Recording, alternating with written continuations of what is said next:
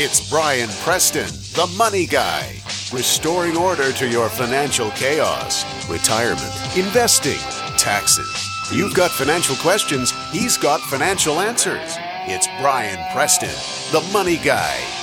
So, guys, this is going to be one of our favorite topics that we like to talk about. We've been asked to collaborate with others in the the financial community, so we must be doing something right since people keep coming to us and talking about it. And Bo, I'll just blame it on the fact that you're just so daggum entertaining I, I- what three can I years say? ago. What can I say? man? It's a curse. It really is. So, with all that said, you can probably guess we're going to be talking about money and marriage. So, this is the Money Guy Show. I'm your host, Brian Preston, sitting across from Mr. Bo Hanson. You can go check us out, money-guy.com.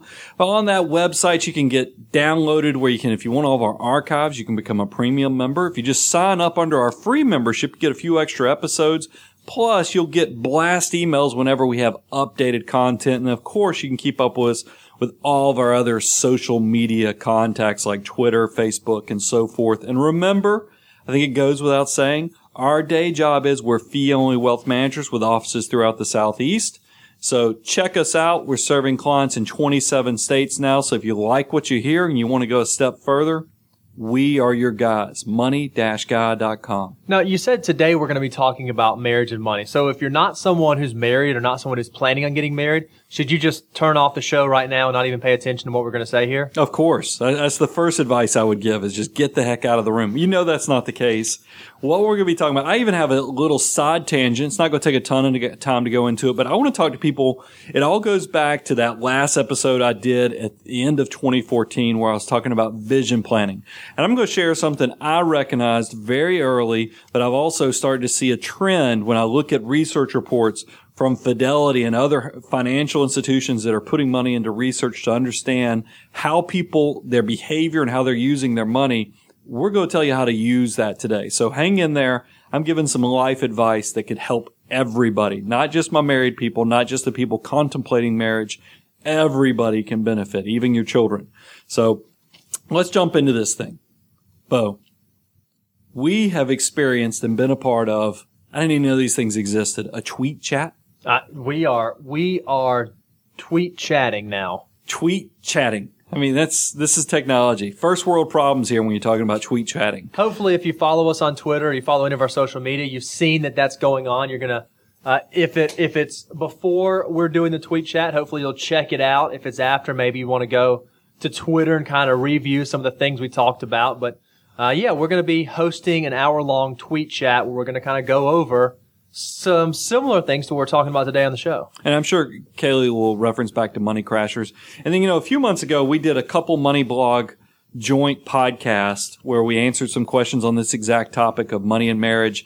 And I think it's always great to come into this. You know, we, we won't spend a ton of time, but three years ago, Bo, you got married. I can't believe you've been married for three years now. And we did two really entertaining shows. We did one right before you got married. We talked about some of the things you thought you were going to experience going into the marriage. One of the things that sticks out in my mind is that you had a $40 threshold that any time your wife or you spent more than $40, y'all were going to check in with each other. And I told you she would spend more than that on just her bottle of shampoo. Yeah, that was that may have been a little naive on my my part. And then the second thing that was very entertaining on this topic that I think solidified, um, especially the entertainment factor that you provide, is the year after you were married. So your one year anniversary, we got to recover those topics. So if you're a member of the the premium side of things, go check out those those episodes. Those are some of our more entertaining.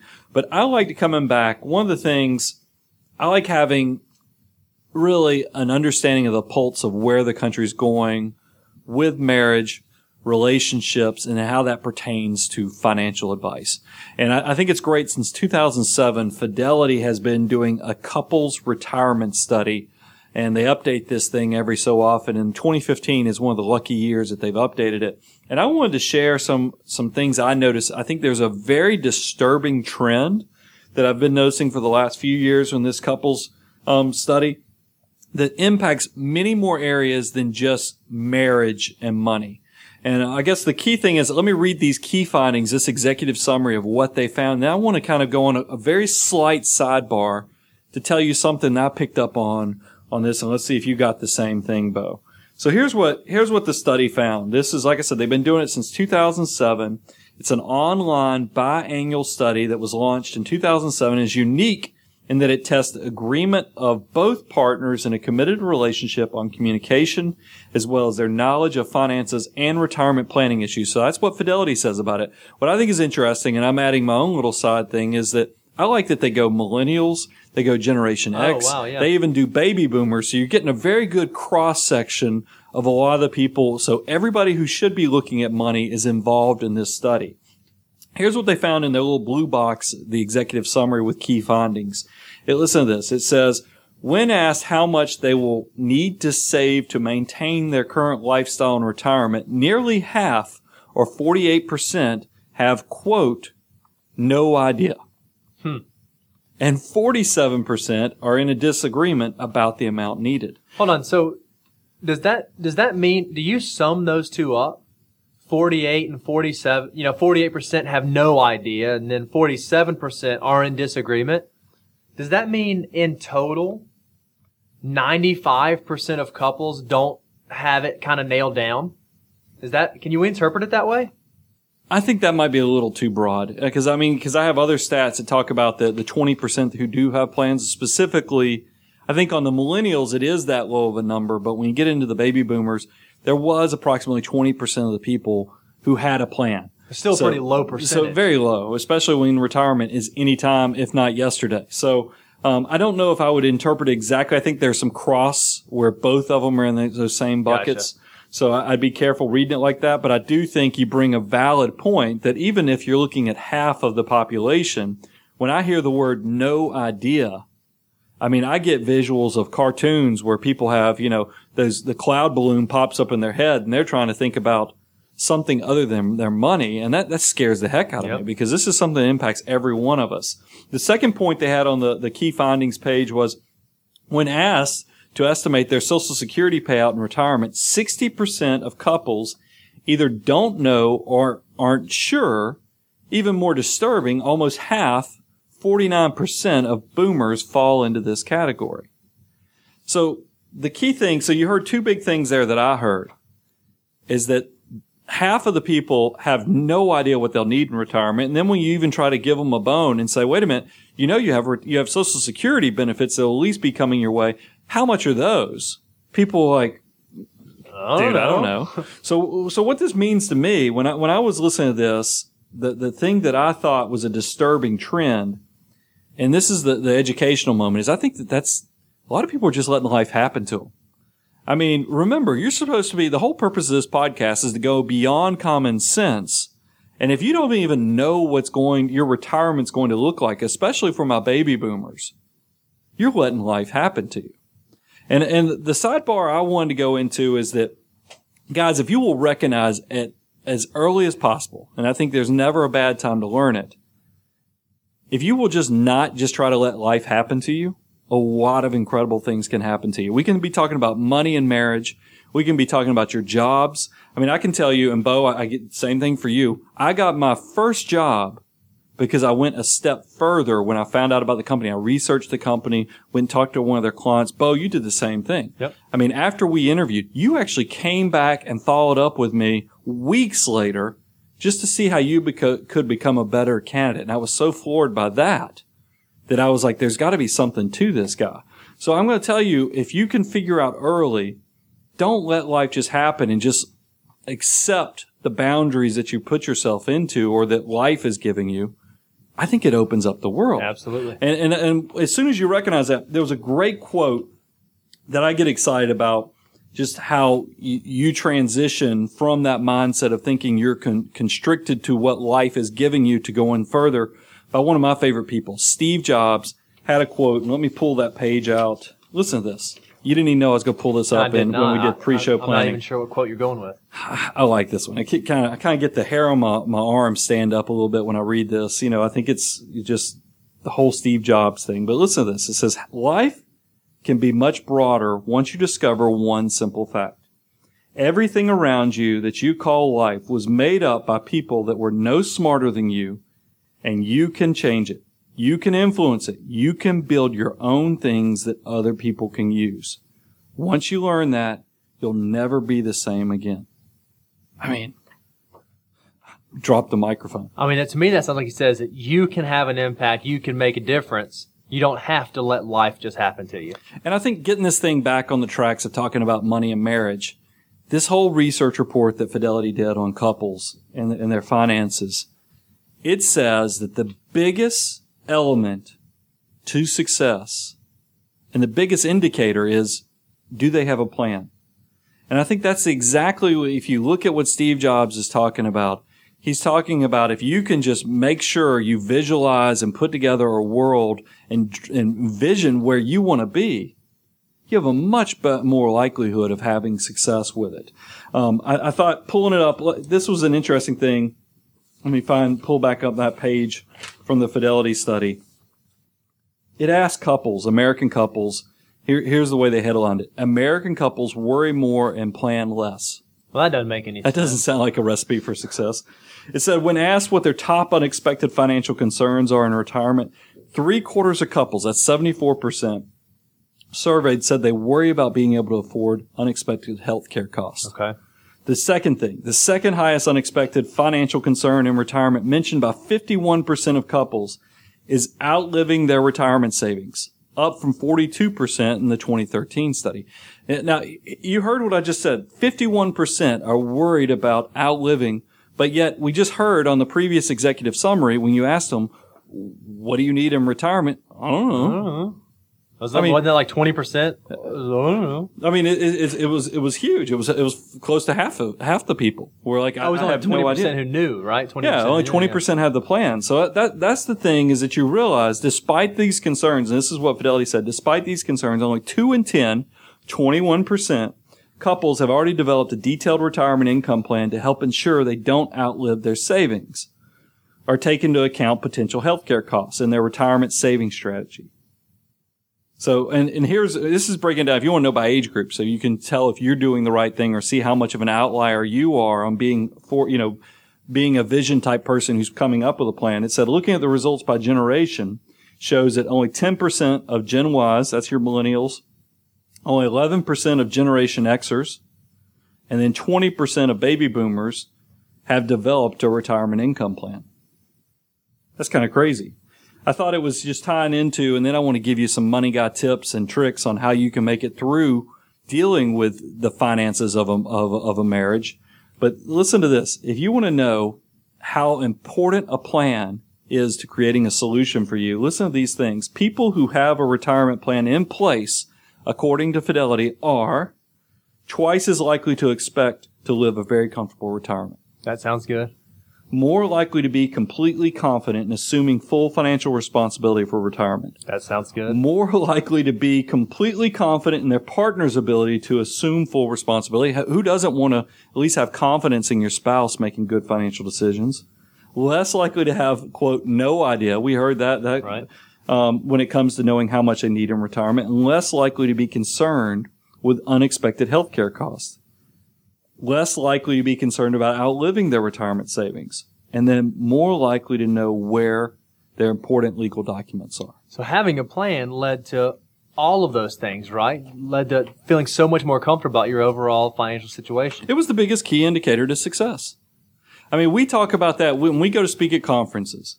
I talk to people just like I mentioned in the last podcast of 2014, the vision plan. I tell planners, draw out a list of what your clients look like. Create the A clients, B clients, C clients, you know, break them out that way and then visualize what you want and you'll be amazed at what happens. I tell individuals when we meet with them the same thing about coming up with a vision plan.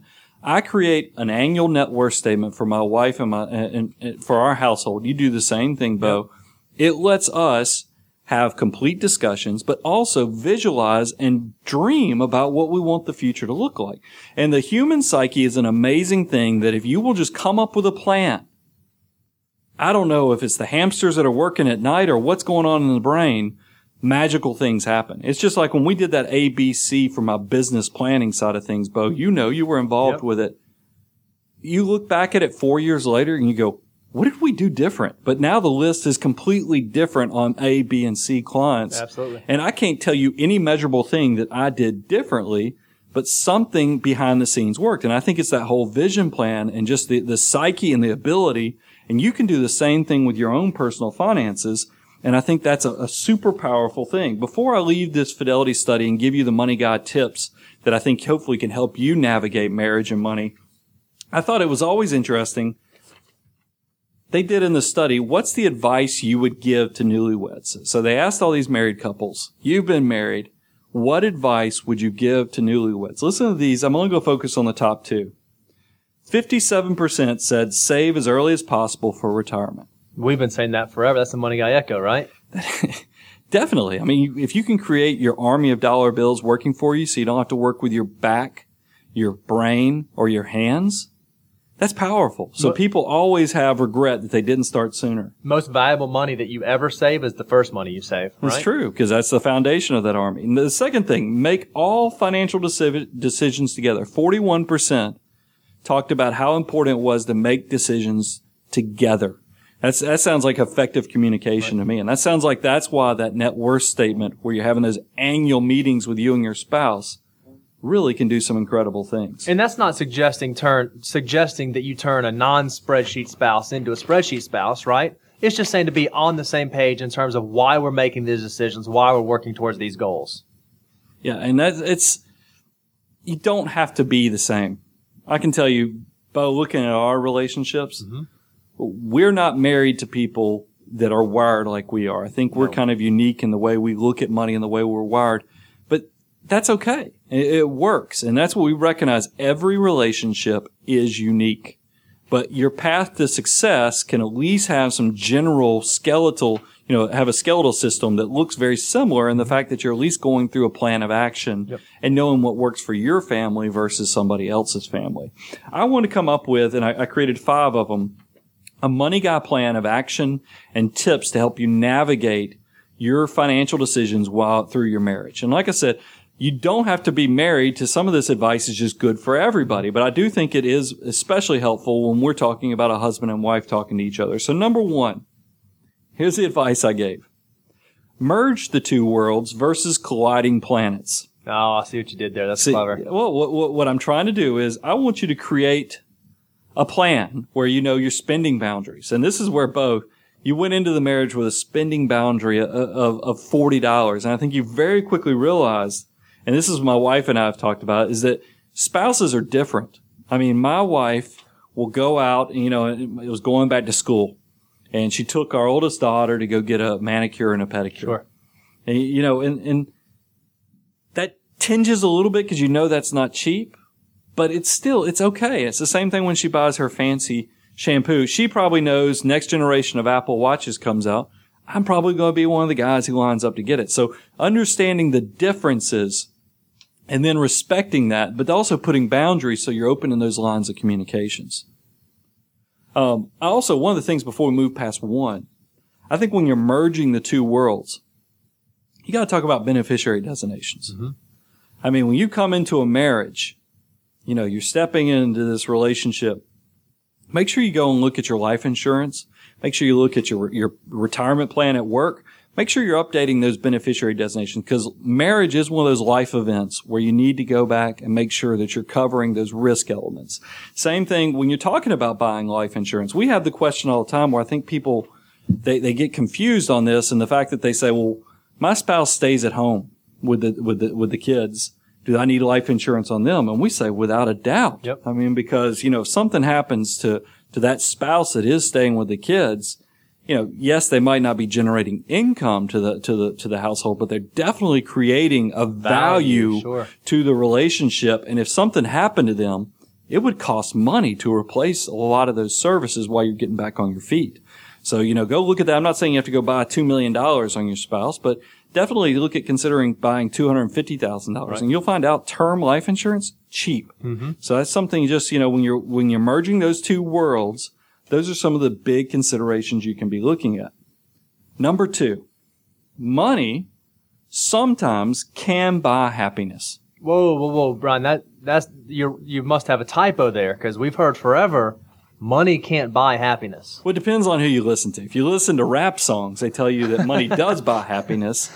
But then you hear, listen to old, you know, old fashioned adages and they're like, no, you, you know, money can't buy happiness. But I will tell you and Bo, you, you and I, when we were doing pre-show planning, you said one of the easiest ways that you can tell that this is true is talk to a newlywed couple and try to figure out who's going to clean the toilet.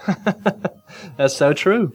That's I so mean, true. and, and that's the relationship that my wife and I recognized when we first got married. She was working as a programmer as well, and you know, doing her thing. I was doing mine, and, and you know, you worry about. You know, there's there's even research out there that shows that a couple, especially with children, usually only gets to spend about four minutes a day with each other, where they're not Just long time, distracted, yeah. with, not distracted by the world that's around them. So you can understand if time is so limited with couples that why wouldn't it be okay if you could, especially if you're fighting over these things? And that's the, that's the situation my wife and I were in is that we were fighting over, you know, who's going to do this responsibility? Who's going to clean the bathrooms? Who's going to, to mow the yard? And, and, and you can't, you can't look at each other and go, well, you know, I'm working hard. I'm tired. Well, you're working hard. I'm tired. You know, and everybody's kind of looking at themselves, pointing fingers. We figured out the solution was let's hire somebody to do those services. Now, a lot of you in the Tightwad Nation are like, Brian, what are you doing? You can't spend that money, you know, and that might be the case for you. You have to look at your, your relationship and what you enjoy. I mean, I have a friend who just bought a house with six acres of some of the prettiest land you've ever seen. But I know it c- takes him six hours to cut the grass. Oh, that that for me personally. Now, if you're love to grass cut, then that's fine. But for me personally, that just sounds awful. I don't have the time for it. I, I just really don't. I mean, in my day to day life, you get busy. I've got, you know, I've got this business. I've got other things, community involvement, things that I'm doing with. I've got my family that I want to make sure that we're putting them first. You've got your, all those type of things are pulling on your time.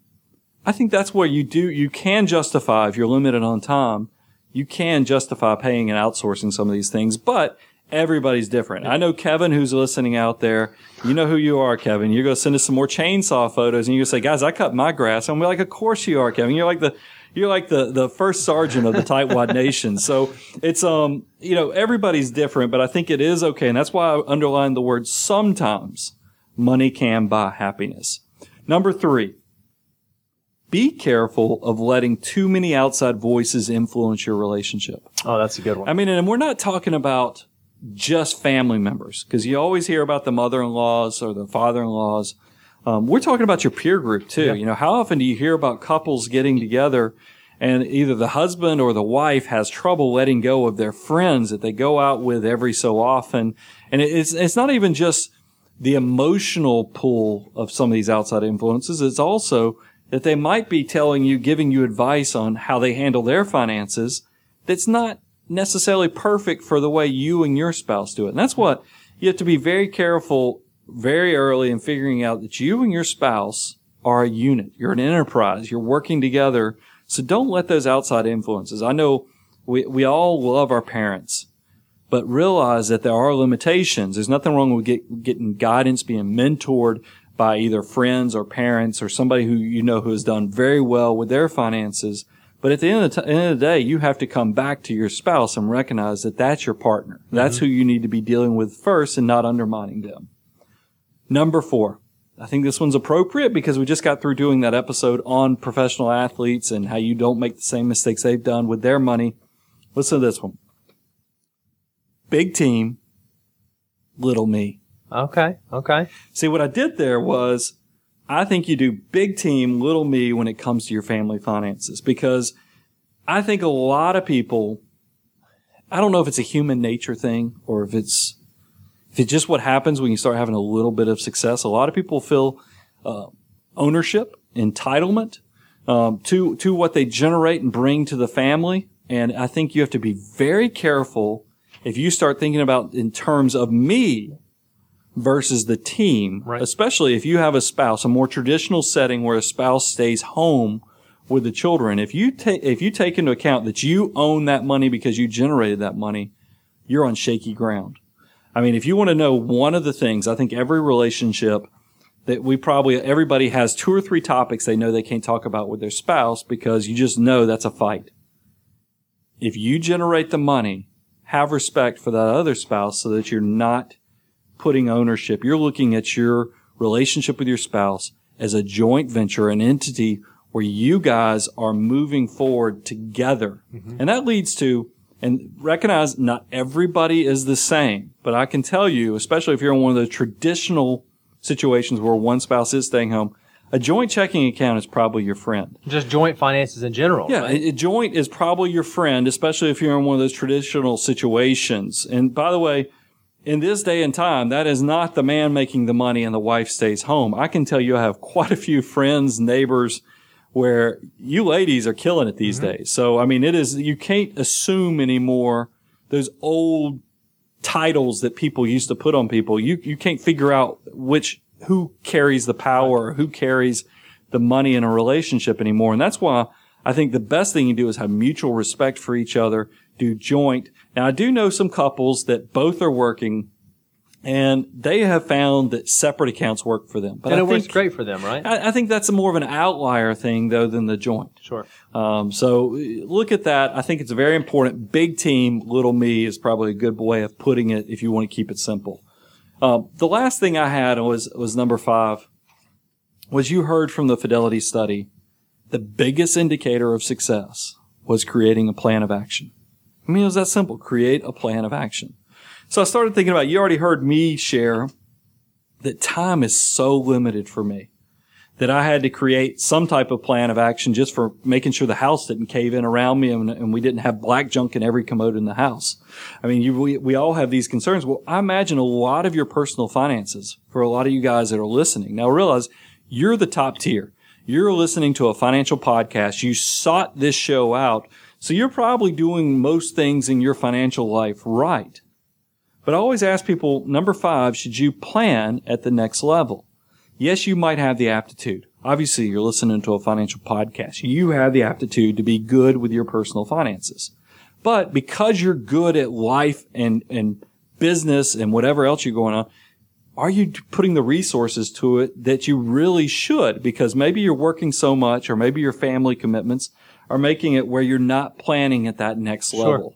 So that's why I tell people number five was plan at the next level, kind of knowing when to go pro. Who should you, when should you bring in somebody to help you out and make sure you're checking all the boxes? Because one of the first things we notice when we start working with clients is that, you know, their cash reserves. You know, they get busy with life and maybe their cash reserves are getting neglected. They're not keeping a lot of liquidity. We see a lot of people really ignoring the risk management side of things, getting those wills and estate documents, especially if you have children, making sure that you have the right life insurance, the beneficiary designations are doing all that they're supposed to. And then somebody just making sure you know the answers that Fidelity's asking, having that retirement plan that checks the boxes of making sure you are planning for that day that you have the choice. Doesn't mean you have to retire, but you at least have the choice of financial independence. And then you get into those, some of those secondary planning goals after you get past that, like college planning, wedding planning, or just leaving a legacy with some of the charitable planning. There's all kind of incredible opportunities if you'll just take that planning to the next level. Um, Bo, we were talking about it. And you said, well, I hope people, when they hear us talk about this, they don't think that we're just doing a sales job here Yeah. on that part. What, what, what were you saying about that? Yeah, so we when we talk about going pro, I mean obviously we we feel so fortunate that we've been able to connect with podcast listeners and we have clients uh, in over half of the country now and we've met and got to interact with a ton of you guys. But even if you don't hire us, even if you you aren't comfortable reaching out to us and working with us, we still think it might make sense for you to go pro. There are tons of resources out there for you to find a really good fee only financial advisor to help you. So even if it's not us, do it because we think it's the right thing to do. Now, having said that, we'd love for you to reach out to us because that's kind of you know we like working with you guys. Uh, but even if you don't do that, still know know your limitations. Know when there could be some value added to your profession to your financial life by bringing in a professional. Yeah, you know, and I'll tell you a step further. We have several prospects that have turned into clients from the podcast that, truthfully, in, a, in another life, they could have done this for a living. Oh, absolutely. They're that analytical, and a lot of them have brought us on because they they want to make sure if something ever happened to them, that they had somebody that they agreed with the way they thought about money. So their spouse, who's just like we've talked about, our spouses aren't the financially minded ones.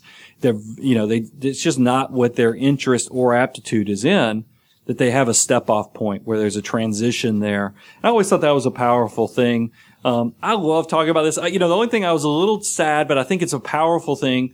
This money and, and marriage, when it, it's just like when we have a brand new client meeting, I like to do the psychological, financial psychology of, of both spouses, so I can see how husband and wife bounce off each other. And I think that that's what the only thing I was sad about when we did the pro the show prep for this today, Bo, is that I didn't get to get that contrast we've done in the past. It's so daggum entertaining. And yeah. that's one of the things, the reasons I love my job is I love seeing how you can take a, a, a husband and wife and spouses get together and, and they can be completely different, but they come together with their resources and and they create a plan and it's successful and it's fun to see how those different dynamics can be entertaining, but also just productive.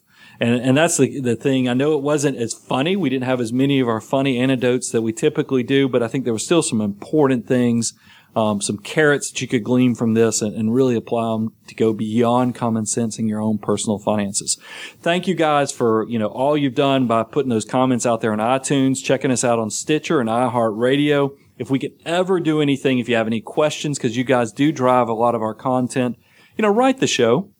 You can write me, that's Brian, B-R-I-N at money-guy.com, or you can write my co-host, Mr. Bo Hanson at bo at money-guy.com as well.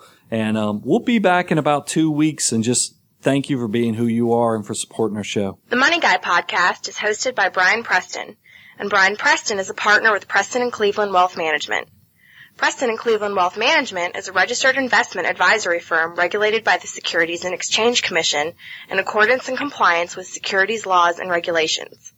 Preston and Cleveland Wealth Management does not render or offer to render personalized investment or tax advice through the Money Guy podcast. The information provided is for informational purposes only and does not constitute financial, tax, investment, or legal advice.